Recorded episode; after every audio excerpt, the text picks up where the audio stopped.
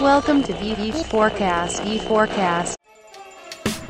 Inteligência artificial, internet das coisas, blockchain, machine learning, deep learning são termos que estão bem pops, mas na prática pouca gente consegue aplicar isso de uma maneira efetiva. Meu papo hoje é com Diego Figueiredo, o fundador da Nexo, que é uma das principais empresas no Brasil, tornando essas coisas complexas e tendências em resoluções, em soluções práticas para as empresas.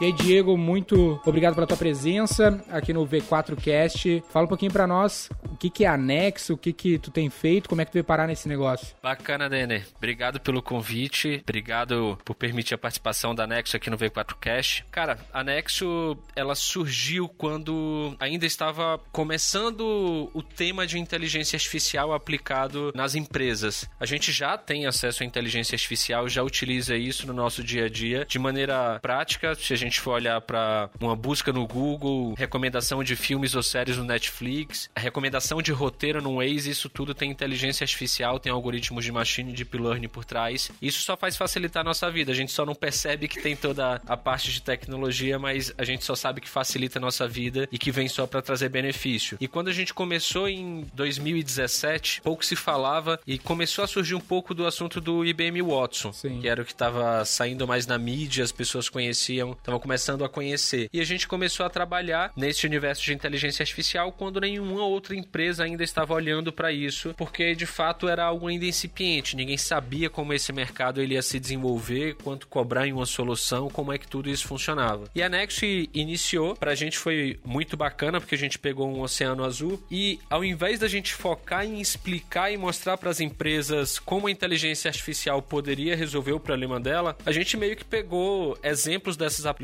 práticas do dia a dia e tentou encaixar no cenário B2B. A gente identificava o problema que as empresas tinham e falava: sabia que você pode resolver isso daqui utilizando inteligência artificial e ter esse retorno? Então a gente não chegava vendendo inteligência artificial, a gente ouvia bastante das empresas quais eram as dificuldades, quais eram os problemas, os desafios que ela enfrentava no dia a dia, e aí sim a gente mostrava na prática, como por exemplo, se eu for fazer uma promoção, como um algoritmo de machine learning pode me trazer uma assertividade maior em qual é o melhor desconto possível para que eu tenha um maior volume de vendas. Então a gente começou a trazer esse tipo de aplicação prática para facilitar o entendimento e finalizando, a Nexo ela no ano passado passou a fazer parte do grupo WPP, que é o maior grupo de comunicação do mundo. Aqui no Brasil a gente fica dentro do grupo OGV, é, junto com, com o Musa. E a gente também, ano passado, abriu uma operação em Nova York, em que a gente tem lá alguns cientistas de dados que são acadêmicos para pegar uma mão de obra ainda mais qualificada e trabalhar em projetos complexos. Isso que tu falou é um aspecto bem importante, até no ponto de vista de marketing, é que muitas vezes muitas pessoas que nos escutam trabalham com algum tipo de solução complexa, né? Como teu exemplo é um exemplo bem claro disso, uma solução complexa, e às vezes a gente acaba se deixando levar para falar sobre a nossa solução, falando do ponto de vista técnico, falando de produto, sendo que o cliente ele não se interessa pelo produto em si, ele se interessa pela solução, pela resolução que aquilo vai trazer. Ninguém quer comprar, comprar blockchain, ninguém quer comprar inteligência artificial, ela quer comprar a solução que isso traz para nossa vida, né? Exatamente. Quando a gente vai falar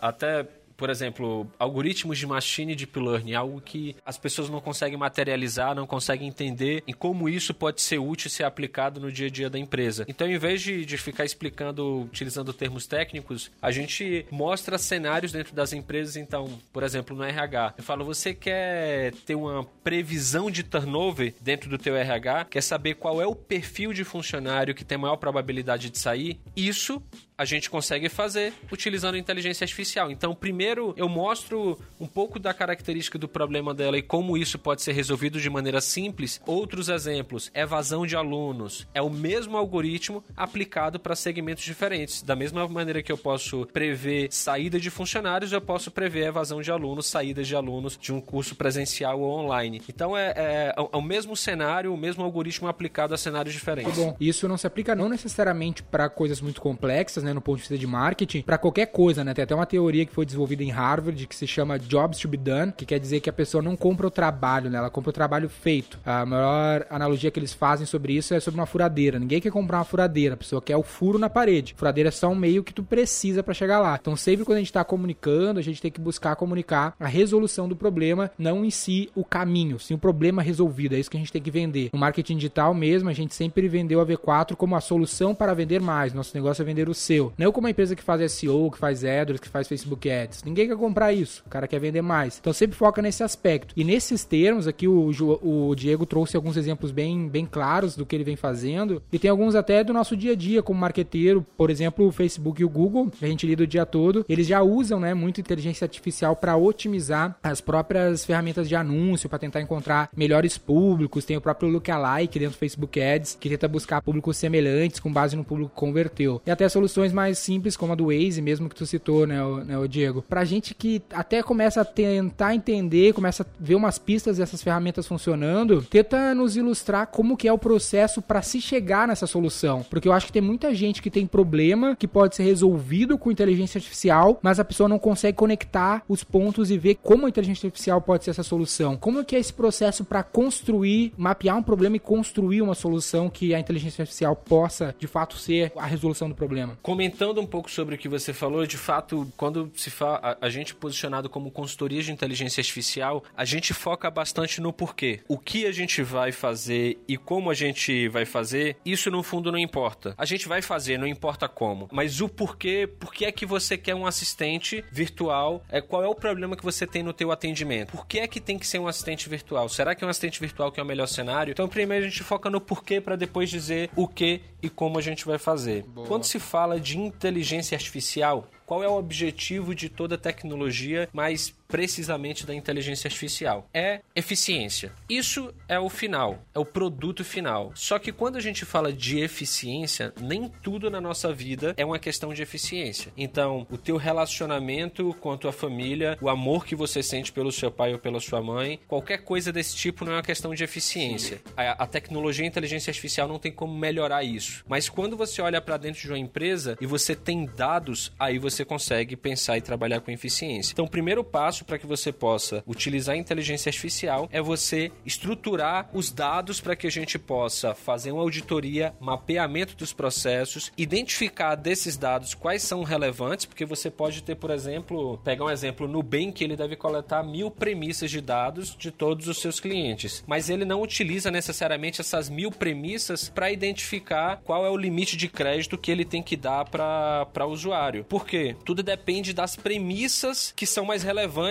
para aquele produto. Por exemplo, cartão de crédito. As premissas que ele utiliza para cartão de crédito das provavelmente mil que ele coleta podem ser 10 premissas. Já para limite em conta corrente, já são outras premissas que são utilizadas das mil. Então você precisa fazer uma auditoria e identificar quais são as premissas que, se elas variarem, que vai ter maior impacto no teu resultado, no teu negócio, no teu produto, no teu serviço. Então então, dados é o papel mais importante. A auditoria é muito é, é fundamental porque se você coloca dado ruim de um lado no algoritmo, do outro lado vai sair dado ruim. Não existe mágica na inteligência artificial. A maior parte do trabalho ela se concentra em fazer essa auditoria e estruturação dos dados para que você tenha um resultado satisfatório. Porque senão, colocou dado ruim, o resultado vai sair ruim. Tu falou assim sobre no, no começo desse processo a gente tentar entender se de fato a inteligência artificial é a solução do problema. Existe em algum momento nas suas experiências que vocês identificam não? A inteligência artificial desenvolver um produto agora não é a solução para esse problema. Por exemplo, tu deu o, o exemplo do atendimento, né? De, por exemplo, chatbot, coisas do gênero. E eu vejo muitas empresas até bem, porra, bem no bem, bem avançadas, bem tecnológicas, que tem posições em atendimento que eles optam por não substituir, até então, pelo menos, por uma automatização. Existe essa conclusão no processo que, ah, cara, não é a inteligência artificial não é a solução para esse problema agora. Muitas vezes isso daí acontece é, inúmeras vezes ao longo do processo de levantamento dos requisitos, entender e construir escopo técnico da solução. Isso acontece muito dentro das empresas. Pela falta de conhecimento e entendimento do potencial e das aplicações de inteligência artificial, como tudo hoje é inteligência artificial, e cria-se é, o conceito de que inteligência artificial é a nova energia elétrica, as pessoas que trabalham nas empresas, principalmente na parte de negócios, acham que inteligência artificial é, vai fazer parte de tudo e que vai resolver todos os problemas e não é bem assim. Então, por exemplo, inteligência artificial ela nunca vai ser o, o primeiro passo. Ela vem sempre depois como consequência de você ter uma camada de dados bem estruturadas. Pegar um exemplo agora bem fresco de uma reunião que eu estava tendo agora pela manhã. É uma empresa de transporte público e ele não tem nenhum dado dos clientes. Porque quando essa pessoa sobe no ônibus, ou ela paga em dinheiro, ou ela utiliza o cartão de bilhete único das cidades, o cartão municipal. E aí ele não tem como fazer a coleta dos dados desses clientes. Ele não consegue fazer qualquer previsão, qualquer ter qualquer informação é, e visão sobre como é que eles se comportam. Qual é o ponto, qual é o horário que mais tem pessoas dentro do ônibus, quanto tempo cada pessoa fica dentro do ônibus. Então tudo isso daí ele não tem hoje. Qual o primeiro passo que a gente tem que fazer? É pensar em algoritmos de inteligência artificial? Não. O primeiro passo é quais são as fontes que a gente pode utilizar de coletas de dados para começar a compreender quem é o teu cliente, o comportamento dele e aí depois a gente vai prever alguma coisa. Então, inteligência artificial só entra nesse caso na última etapa, na última camada. E aí você tem vários mecanismos que você pode utilizar para coletar essas informações. Desde você criar um aplicativo e você entregar valor para justificar o teu cliente a baixar esse aplicativo, desde fornecer um hotspot, um Wi-Fi dentro do ônibus pedindo para que ele se conecte com rede social para você coletar esses dados. E você tem N possibilidades que você pode utilizar. Mas, por exemplo, nesse caso, não é inteligência artificial que vai resolver o problema dele. Primeiro é, conhece o teu usuário. E se a gente fosse tentar trazer alguns exemplos assim um pouco mais a fundo de coisas que a gente pode utilizar a inteligência artificial dentro da organização, seriam sempre coisas que são feitas pelo ser humano, que são práticas dentro do negócio. Por exemplo, no bem que tu falou, e é um que eu consigo imaginar a inteligência artificial sendo uma solução de uma maneira que a galera consiga visualizar. Por exemplo, ah, uh, dar crédito ou não dar crédito. Eu imagino que antes poderia se pensar, ah, como é que eu vou dar crédito? Eu vou lá, vou consultar se pessoa tem o um nome sujo, se alguém já deu crédito ou não deu, e vou dar ou não dar. Aí eu posso criar um algoritmo de inteligência artificial que vai fazer essa consulta sozinha e vai dar o crédito automaticamente ou não dá. É por aí o caminho? É, mas isso daí é o cenário mais comum. Fazer análise de crédito e risco para que você possa avaliar por meio de diversos dados, seja informações do Serasa, é, em que local esse usuário mora, de que device, que marca de device ele está acessando, redes sociais, quem são os seguidores dele, qual é a empresa que ele trabalha, ele já foi sócio de alguma outra empresa, quanto tempo ele foi sócio. Então tem várias informações. Mas eu vou te dar um exemplo de coisas que você não tem ninguém analisando, que até hoje não foi feita e são exemplos de algoritmos de análise de crédito. Por exemplo, a empresa, o Nubank, foi lá e fez e emprestou o crédito, emprestou dinheiro para um determinado cliente. Qualquer banco ou instituição financeira foi lá e emprestou dinheiro para determinado cliente. Esse cliente começa a pagar, em determinado momento ele se torna inadimplente. O normal de toda empresa é quando esse cara se torna inadimplente, eu entro em contato com ele para cobrar ele. Se ele não pagar, eu mando para um escritório de cobrança. Esse escritório de cobrança vai tentar fazer uma, alguma renegociação com ele. Não existe ainda um meio de você conseguir quebrar esse ciclo. A gente construiu para uma cooperativa de crédito, toda vez que um cliente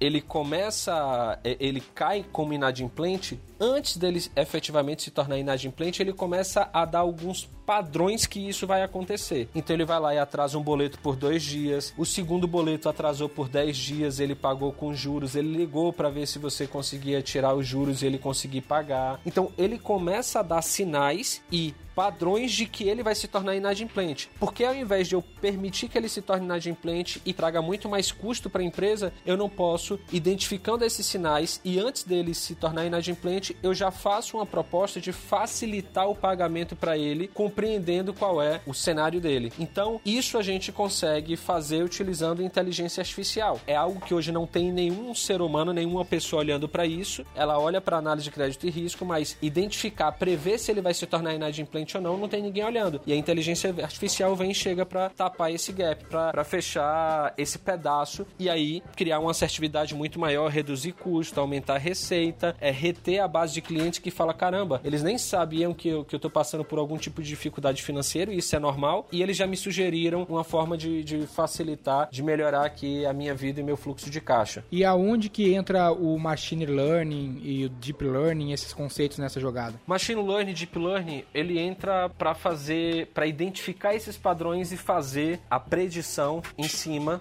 de histórico, em cima de passado. Os algoritmos de machine learning são algoritmos que são chamados de supervisionados. Então você tem que ter uma pessoa ali para estar tá supervisionando a máquina, olhando o que é que ela está fazendo e você corrigindo os passos. Já o deep learning, é, ele é muito mais específico e ele não tem tanta supervisão. Ele é um algoritmo não supervisionado em que ele consegue tomar decisões por meio de regras que você coloca. Um exemplo de deep learning é o carro autônomo. Então, quando o sinal fica vermelho, se está atravessando um pedestre, isso são regras que foram imputadas e que ele vai aprendendo. Uhum. Quanto mais você coloca em prática, quanto mais carro autônomo na rua estiver rodando, mais ele vai aprender. Porque o que é muito legal é que carros da Tesla, por exemplo, o que um carro comete de erro já transmite automaticamente para todos os outros e eles fazem a correção do algoritmo de forma automatizada sem nenhuma supervisão humana. Porra. Isso é algoritmo de deep learning. De machine learning, a gente pode pegar diversos exemplos, como aplicado para o universo de marketing, scoring de leads. Uhum analisando toda a tua base de leads e quais foram os perfis de, de leads que viraram cliente nos últimos, sei lá, dois anos, você consegue prever, se você colocar uma nova base, quais são os leads dessa base que tem maior probabilidade de se converter em cliente. Legal. Então eu vou falar, olha, o João, a Maria e o Pedro, eles têm maior probabilidade porque eles têm o mesmo perfil de leads que se converterem em clientes. A lógica desse machine learning é uma vez que ele consegue continuar aprendendo ou isso é outro conceito? Por exemplo, uma vez que ah, ele definiu com, a, os triggers e as premissas que eu coloquei que esse perfil é o perfil que converteu, isso já é machine learning ou machine learning passa a ser quando a máquina começar a aprender com novos inputs de maneira automática? Machine learning vai ser quando ele olha para esse passado, para esse histórico e ele projeta novas conversões em cima de uma base nova ou de uma base limpa. Você pode até, o machine learning não, não necessariamente precisa ser em cima de uma, de uma base nova. Por exemplo, você pode pegar a tua base dos últimos 10 anos, você analisa o décimo ano e faz a predição do nono ano. E você fala, olha, ele atingiu aqui, acertou 70% das conversões que eu tive. Aí você faz os ajustes nas premissas e aí você vai e projeta o oitavo ano. Aí você fala, olha, ele já aumentou para 80%. E assim você vai aumentando até você chegar o que é considerado como uma assertividade muito boa, um bom algoritmo de machine learning, são algoritmos que você tem assertividade acima de 85%. Então, se você atingir a partir de 85%, você tem um excelente algoritmo de machine learning e tem uma previsibilidade muito boa. Aí você roda esse algoritmo numa base nova, ele faz a predição e você vai conseguir ter uma visão muito melhor do teu cenário se você tem necessidade de jogar mais lead, menos leads, de acordo com a tua capacidade de atendimento e etc. Outras duas tendências que também é um lance que tá claro que a Nexo utiliza na sua atuação, que também são bastante tendências e mais uma vez as pessoas não conseguem enxergar a aplicabilidade prática, é o blockchain e o IoT, né, a inteligência das coisas. Como que essas coisas funcionam nas aplicações que vocês têm implementado para as empresas? Eu vou trazer um exemplo prático até de uma solução em que você em que a gente aplicou IoT e blockchain em conjunto. E esse é um cenário que atinge a praticamente todas as indústrias. Vamos supor que a gente tem aqui uma fábrica de medicamentos e tem alguns tipos de medicamentos que eles têm que ser refrigerados. Essa, essa fábrica, ela está conectada direto com a farmácia ou com o distribuidor. Caminhão chega, a transportadora chega para pegar esses medicamentos. Eles são carregados no caminhão e aí o caminhão sai para fazer uma viagem de mil quilômetros e entregar no destino final numa rede de farmácia, no centro de distribuição. O que acontece muito é que equipa é, caminhões que são refrigerados, algumas empresas elas acabam desligando o refrigerador para que possa reduzir o custo de combustível. E isso acaba prejudicando a qualidade do produto, principalmente medicamentos que tem aí essa variação, de, essa questão de variação de temperatura é muito sensível. Medicamentos, sorvete, é, carne e etc. como é que o blockchain e o IoT conseguem entrar e tornar essa operação mais eficiente e confiável e transparente para todo mundo? Imagina que a gente vai lá utilizando o IoT e coloca sensores dentro do caminhão. Não apenas sensor para localizar e etc, mas sensor de temperatura. Eu quero saber em tempo real e estar tá visualizando em tempo real que temperatura é que está dentro do caminhão para saber se está adequado com o que a gente colocou que é o padrão ideal. E aí, do lado do blockchain, eu tenho o que é chamado de smart contracts. O que são esses smart contracts? São contratos, imagina um contrato normal jurídico de papel, só que esse contrato ele é transformado em código de programação. E por ser código de programação, ele é auto executável. O que é que acontece nesse cenário, nesse exemplo que eu dei? Se eu tenho lá um sensor de IoT que está medindo a temperatura desse medicamento e ele tem que estar tá esse medicamento entre 5 e 10 graus, se esse medicamento atingir 3 graus ou 12 graus e ultrapassou o que a gente predeterminou que é a faixa ideal, esse, isso daí bate no smart contract porque o smart contract está se comunicando, como é linguagem de programação, se comunicando o tempo todo com o sensor de IoT que está dentro do caminhão. Se bateu acima de 10 graus, automaticamente ele executa uma das cláusulas de lá do contrato que vai ser, ó, se ultrapassar 10 graus, você não pode entregar esse medicamento no destino final, ele tem que voltar para a fábrica. Então, automaticamente o smart contract notifica o motorista, notifica o cliente e notifica a fábrica falando que atingiu uma temperatura e fugiu do padrão que é considerado como ideal para que esse medicamento esteja. Isso que o IoT, em um exemplo prático, e o blockchain podem fazer pela indústria, por exemplo. E por que que usa o blockchain para fazer essa administração do contrato? Tem alguma coisa a ver com segurança, com, com compliance? Para você construir esses smart contracts, é necessário que vocês tenham que, que qualquer empresa ela tenha dois pilares. Pilar de tecnologia, uma empresa que conheça de blockchain das principais plataformas, e você também precisa ter o jurídico, porque o, o programador ele não entende de, da linguagem do direito, da linguagem jurídica, e um smart contract mal escrito com cláusulas que deixam margem, você acaba perdendo ao invés de ganhar com o blockchain. Então você precisa ter, e como programação é lógica, você precisa ter muito bem definido, não dá para você deixar margem para interpretação. Um exemplo é esse que eu dei. Não pode ultrapassar acima de 10 graus e nem abaixo de 5 graus. Acabou. Essa é uma cláusula muito bem definida e objetiva que não tem margem para interpretação. Se ultrapassar, o contrato está cancelado, não faz o pagamento para o fornecedor, notifica o caminhão para ele voltar para a fábrica e notifica o cliente para ele não receber o produto. E por que que precisa ser o blockchain para fazer essa tecnologia? Não poderia ser uma, uma programação qualquer? Porque eu quero entender o que que diferencia o blockchain das outras tecnologias. A grande diferença é que o blockchain ele traz transparência para todo mundo que faz parte da rede. Não vai ficar com qualquer tipo de desconfiança ou receio de que, olha, ele pode ter colocado é, esse alerta manualmente. Não poderia manipular. Uhum. Exatamente. Não existe como você burlar o blockchain. Não existe como você fraudar o blockchain. Então, como ele é imune à fraude, você traz essa camada de segurança que todo mundo está ciente de que o que está sendo registrado ali e a informação que está sendo transacionada, ela é uma informação correta. Você pode ter problema ali no, no sensor de IoT, mas o blockchain ele traz transparência transparência e confiabilidade, compartilhando a mesma informação com todas as pessoas que fazem parte da rede. Para quem está nos ouvindo uh, e está considerando esse tipo de solução, que momento tu acha que a empresa deve considerar e que momento ela não deve considerar esse tipo de solução? Isso tem a ver mais com o momento da empresa, com o negócio da empresa? A maioria das empresas que acabam nos procurando para desenvolver algum tipo de solução de blockchain, no final das contas, elas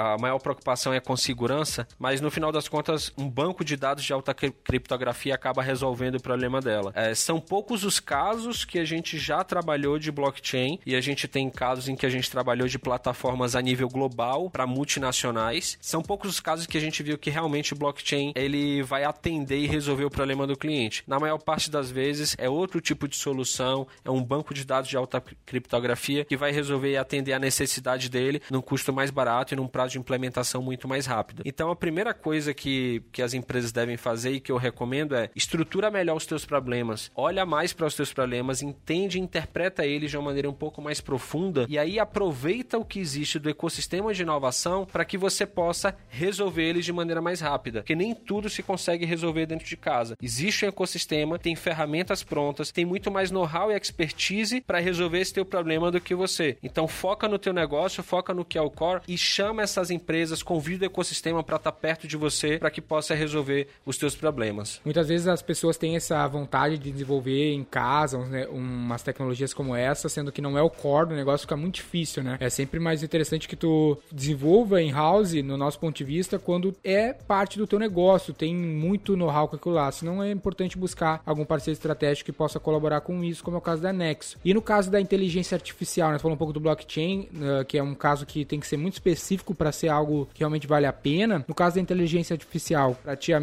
é a mesma coisa ou já é mais amplo, mais aplicável para outros casos? Inteligência artificial ela já é muito mais amplo. A gente tem visto que o Brasil ele tem eu te digo que no último semestre, nesse último semestre de 2019, a gente tem visto que, empresa, que as empresas elas estão muito mais preocupadas e estruturadas para receber aplicações de inteligência artificial. Acredito que também o fato do LGPD estar chegando e a preocupação com os dados, estruturar os dados, saber onde é que está cada dado desse, tem auxiliado para você utilizar aplicações de inteligência artificial de maneira mais assertiva. Então as empresas elas estão se preocupando em, poxa, como é que eu organizo mais a, minha casa, como é que eu compreendo melhor os meus dados. A a gente está sentindo que as empresas realmente elas estão dando um passo atrás antes de procurar qualquer solução de inteligência artificial, porque quando a gente chegava há um ano ou dois anos nas empresas, eles só tinham ouvido falar, eu tinha lido uma reportagem de inteligência artificial e queria implantar para dizer que ela estava inovando. Isso acontecia de forma absurda, era muito frequente. E agora não. Não tem nenhum cliente nesse segundo semestre que a gente foi e que ele não estivesse muito mais maduro para que ele pudesse utilizar aplicações em AI, as mais diversas, seja computação visional, algoritmos de machine deep learning, assistentes virtuais de alta e de baixa complexidade, whatever. As empresas elas estão muito mais preparadas e conscientes de que inteligência artificial é, é uma das aplicações que a empresa consegue enxergar de forma muito objetiva o retorno do investimento. Então o ROI é muito claro quando você utiliza inteligência artificial. Por isso está ficando muito mais simples e as empresas estão buscando muito mais esse tipo de solução. Um outro termo que tu citou aqui, acho que esse, esse episódio está sendo bem esclarecedor para a galera que está nos escutando e ouve, viu, leu em alguma revista esses termos e não está sabendo onde colocar isso no negócio. Um outro que tu citou, que eu também já vi muito ser citado e é pouco tangível a aplicabilidade, é o próprio IBM Watson, né? Que é uma tecnologia que eu mesmo pessoalmente gostaria de entender melhor o que é e que aplicabilidade tu tem nos negócios aí na tua experiência e na, na própria Nexo. O IBM Watson, ele é a plataforma cognitiva da IBM e ele tem diversas habilidades que são chamadas de APIs. Essas APIs, pensa que é como se fossem peças de Lego, são habilidades. Então ele tem habilidade para converter texto para fala, ele tem habilidade de converter fala para texto, ele tem habilidade habilidade de analisar vídeos, ele tem habilidade de analisar imagens, ele tem habilidade de fazer traduções de textos para outras linguagens e aprender cada vez mais com essa tradução. Ele tem habilidade de identificar padrões em textos e aí você vai combinando essas diferentes habilidades para que você possa construir e montar uma aplicação. Exemplo, a gente fez uma plataforma para Forbes para fazer tradução de artigos. Então tem muito conteúdo e material no exterior que as pessoas aqui no Brasil gostariam muito de acessar, mas muitas vezes não falam inglês. Então, como é que eu posso pegar todo esse conteúdo gerado pela Forbes no mundo inteiro e trazer para aqui? Você teria que montar uma equipe grande de tradutores e redatores para fazer isso. A IBM, o IBM Watson tem o, o, o, Watson Language Translator, em que você consegue colocar aprendizado de máquina. É um pouco diferente da tradução do Google, não é simplesmente um Ctrl-C, Ctrl-V. Uhum. Cada vez que você vai traduzindo o texto, se o texto tiver ali algumas frases erradas, você vai lá e corrige, uhum. o Watson aprende com essa correção que você fez e o próximo texto já vai ser mais assertivo, levando em consideração essas correções de contexto e etc. que ele fez. Então, é, pensa em todo tipo de habilidade que você possa imaginar. Análise de tom de voz. É, esse cliente está falando com meu PA. Se ele está falando é, de maneira mais agressiva, se ele está falando feliz, se ele está triste, se ele está com raiva. Como é que esse cliente está? Analisar o tom de voz dele para que eu possa direcionar essa chamada. Por exemplo, estiver falando com um assistente virtual com um robô, se o cliente já está estressado, você usa essa API, o Tone Analyzer, uhum. que faz análise de tom de voz para já direcionar para um atendimento humano se o, se o cliente está com raiva. Aí não perde tempo e não estressa mais o cliente ali naquele tipo de atendimento. Então eu criei um assistente virtual para o cliente, mas estou utilizando outra API, uma outra habilidade do Watson para fazer esse chaveamento para mandar para um atendimento humano quando está no caso mais crítico. Legal. Então são diversas habilidades que o Watson tem, seja para texto, imagem, vídeo, interpretação, semântica, contexto, ele consegue utilizar essas habilidades combinadas para construir os mais diversos tipos de soluções. Ele é tipo uma linguagem de inteligência artificial ou ele é tipo um sistema operacional ou ele não é nada disso? Não, não é nada disso. É uma plataforma que tem diversos algoritmos e cada algoritmo ele tem uma função, tem uma habilidade. Hum. Ele é uma plataforma web em que você consegue utilizar essas habilidades individuais ou conjuntas para que você possa construir soluções. Então você vai pegar ali o código dele, fazer a implementação do código dele, alterar para atender a tua necessidade, porque o código que está lá é um código white label. Ele é tipo um open source da inteligência artificial, só que não não tão aberto? Open source ele não seria cobrado, é o Red Hat. É, no caso a IBM ela te cobra por cada chamada de API. Legal. Cada, cada vez que você bate no servidor da IBM para buscar informação sobre essa API ou essa habilidade e retorna, aí ela te cobra alguns centavos. Então, cada pergunta que um usuário faz no assistente do, que utiliza o IBM Watson, ela vai lá e te cobra X centavos. Boa. É, é assim que a IBM ela ganha dinheiro com as APIs. São valores muito baixos, realmente. É 0,004 centavos, então é menos de meio centavo que custa cada pergunta. Boa. Se você colocar aqui normalmente em oito perguntas, você consegue resolver um atendimento de um cliente, em média, aí você está falando que provavelmente 4 centavos, 3 centavos você faz um atendimento. Isso é infinitamente inferior ao custo de uma posição de uma pessoa fazendo esse tipo de atendimento. E no ponto de vista de business, Diego, o que, que vocês vêm construindo, vêm alcançando com o Anexo e quais são os próximos passos? O que, que tu vislumbra para o futuro e para 2020 e daqui em diante para Anexo? Bacana. A Anexo ela tem crescido de forma bastante significativa. A gente tem conquistado espaço no mercado brasileiro ao ponto de ser considerado um dos principais players de inteligência artificial da América Latina. A gente ganhou diversos prêmios internacionais e esse reconhecimento foi bacana, mas algo que a gente aprendeu no dia a dia é que a gente precisa olhar para os nossos processos, criticá-los e entender como é que a gente pode melhorar cada vez mais. E uma das críticas que a gente fez e que foi o, o motivador para dar esse segundo passo é que uma consultoria tradicional de inovação ela ganha em cima da ineficiência do cliente. Como é que funciona isso? Toda consultoria ela cobra hora homem para fazer um projeto de inovação para qualquer empresa. Ou seja, quanto mais a empresa demora para inovar, mais eu ganho dinheiro com isso. E a gente começou a perceber alguns padrões e ver que uma hora isso vai acabar. Começou já a dar sinais de defasagem esse tipo de consultoria, esse tipo de empresa que propõe inovar para outras empresas. Uhum. E aí a gente lançou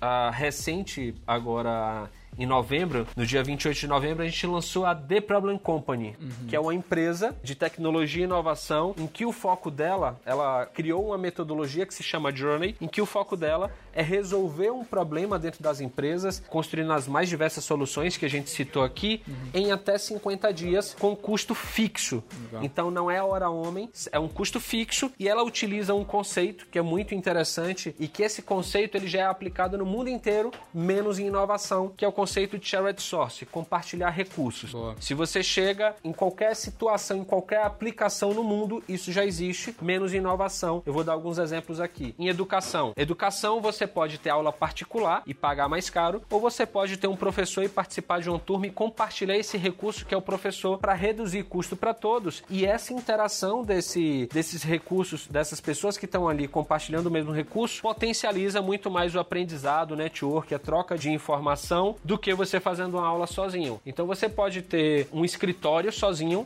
ou você pode ter um coworking, em que você está compartilhando o ambiente, reduzindo o custo gerando essa troca que é muito bacana e acontece dentro dos coworkings. Esse tipo de solução se aplica para o universo de viagem, para mobilidade, para tudo. Para tecnologia também. Então, a Apple vai lá, lança um iPhone, esse iPhone é compartilhado para todo mundo, o Windows, a Microsoft lança o Windows, é compartilhado para todo mundo e é muito mais barato e viabiliza para todos, muito mais do que se ela fosse construir algo personalizado para um cliente. Mas no cenário de inovação, isso nunca existiu. As empresas contratam as consultorias, os fornecedores, para desenvolver apenas para ela. Você nunca viu uma empresa virando para a empresa do lado e falando: olha, vamos dividir aqui esse custo desse projeto de inovação comigo, porque você tem o mesmo problema que eu, meu problema é esse e esse. Isso nunca aconteceu. Nenhuma empresa vai. Ela, as empresas elas têm problema em dizer que tem problema. Então, por isso, a gente construiu a The Problem Company, que é a dona de todos os problemas das empresas. Todas as empresas que decidirem participar e contratar a Problem Company, elas vão automaticamente compartilhar a solução que foi construída para ela com outras empresas e as soluções foram construídas para outras empresas também são compartilhadas com a, a sua empresa. E a The Problem Company é que é dona de todos esses problemas, para que você não tenha nenhum receio em compartilhar essas soluções, dizer que você tem problema. Então, o problema de turnover é da The Problem Company, o problema de evasão de alunos é da The Problem Company. Todos os problemas são vinculados a ela. O que é que a empresa ganha com isso? Nos 50 dias que é a proposta da The Problem Company construir uma solução em inteligência artificial, blockchain e outras tecnologias para resolver um problema teu, dentro desses 50 dias, além de resolver esse teu problema, você vai ter acesso às soluções das outras empresas e vai potencializar a forma como você resolve problemas com um custo fixo. O teu custo não varia, não muda. Então isso quebra o conceito de quanto mais você demora para inovar, mais eu ganho dinheiro. Esse é um conceito diferente que a Nexo colocou e fez essa spin-off que é a The Problem Company e a gente gente tem apostado bastante porque diversas empresas já começaram a buscar esse modelo de inovação e a gente acredita muito no crescimento exponencial da Deployment Company como spin-off da Nexo agora em 2020. Esse conceito de economia compartilhada, né, de compartilhamento de recursos, é algo que é bem uma tendência e algo que torna tudo muito mais efetivo, né? Na própria V4 que a gente conseguiu ganhar escala e produtividade, qualidade e eficiência a partir do momento que a gente criou o nosso modelo de franquia, né, pro pessoal que, puta, o que é isso? Economia compartilhada, compartilhamento de recursos recursos, uma franquia, no meu ponto de vista, ou uma cooperativa, a gente tem visto bastante as cooperativas de crédito, são exemplos de modelos de compartilhamento de recursos, né? Ao invés de eu tentar construir uma marca sozinho, ao invés de eu tentar arrumar um financiamento sozinho, as pessoas se associam numa cooperativa ou elas entram numa franquia para compartilhar esses recursos, o que é bem legal, bem produtivo, bem interessante e que muitas vezes a gente fica receoso de querer abrir a nossa empresa, né, abrir mais informações, mas a minha visão particular é que sempre tem espaço para todo mundo e quanto mais aberto a gente for, quanto mais radicalmente transparente a gente for, até o Ray, o Ray Dalio fala disso no livro dele, mais a gente tem a crescer como sociedade, quanto mais todos crescem, mais a gente como indivíduo também se beneficia. Faz sentido para ti, Diego? Exatamente. E o conceito de compartilhar recursos, algo que as empresas muitas vezes perguntam, poxa, mas se eu estou compartilhando recursos recursos de inovação e inovação é considerado um diferencial dentro das empresas, como é que eu vou ter algum diferencial? E um exemplo que eu dou é o mesmo do, do dia a dia. Quando você, pegando o exemplo da educação, dos 50 alunos que estão ali compartilhando o mesmo recurso que é o professor, cada aluno recebe o mesmo conhecimento, mas quando eles saem dali, eles aplicam de maneira diferente. Tudo depende da tua inteligência de negócio, tudo depende da tua estratégia, dos teus objetivos, para que você possa utilizar aquele recurso e fazer o que você quiser, potencializar ele, mas alinhado com a tua visão. Outra empresa já já vai construir algo completamente diferente. Então, é meio que trazer os exemplos que já são aplicados no nosso dia a dia, que já deu muito certo e é algo que veio para ficar, o conceito de compartilhamento de recursos para o cenário de inovação, que isso nunca foi aplicado, porque as principais e maiores consultorias, e eu coloco anexo nesse meio, que também é uma consultoria, faz parte do grupo WPP, a gente não quer que isso vingue. A verdade é que a gente quer que as empresas continuem pagando por projetos one on one. Você me paga, eu te ajudo a inovar e fica esse segredo só entre a gente. Mas mas esse mesmo projeto a gente pega e acaba aplicando em outra empresa, porque as dores são muito semelhantes. 40% dos problemas que existem dentro das empresas são comuns, são problemas operacionais. E isso a gente percebeu que existia uma oportunidade de negócio que ninguém estava ainda aplicando, apesar de ser tão óbvio esse conceito de economia compartilhada e estar tá, é, no nosso dia a dia. E se fosse a ideia, se fosse a tecnologia que fizesse a diferença no resultado final de um negócio, o Orkut estava vivo aí. Não estava vivo porque não teve capacidade de execução para vencer nesse mercado mercado. Então, no fim das contas, é o que importa essa capacidade de execução. O compartilhar da tecnologia, das ideias, é mais um jeito para acelerar, mas no fim das contas, o que vai te diferenciar é a sua maturidade, a sua capacidade de execução. Esse exemplo das escolas dos professores é um ótimo exemplo. Para quem quiser falar um pouco mais com o Diego, entender um pouco da Journey, entender um pouco da Nexo, o link tá aqui na descrição, tanto do site deles, do LinkedIn, do Diego. A gente é parceiro juntos lá no Gestão 4.0. Então, se você vir a participar como aluno, toma um café com a gente, que a gente está sempre por lá. Pelo menos pretendemos estar nos próximos meses, enquanto você estiver ouvindo esse programa. É isso aí, Diego. Isso mesmo, Dani. Obrigado, obrigado pelo convite. Obrigado, pessoal. Se alguém tiver qualquer dúvida, eu estou à disposição. Pode conectar comigo lá no LinkedIn. É só clicar no link que vai ter na descrição e a gente se vê. É isso aí, fechado.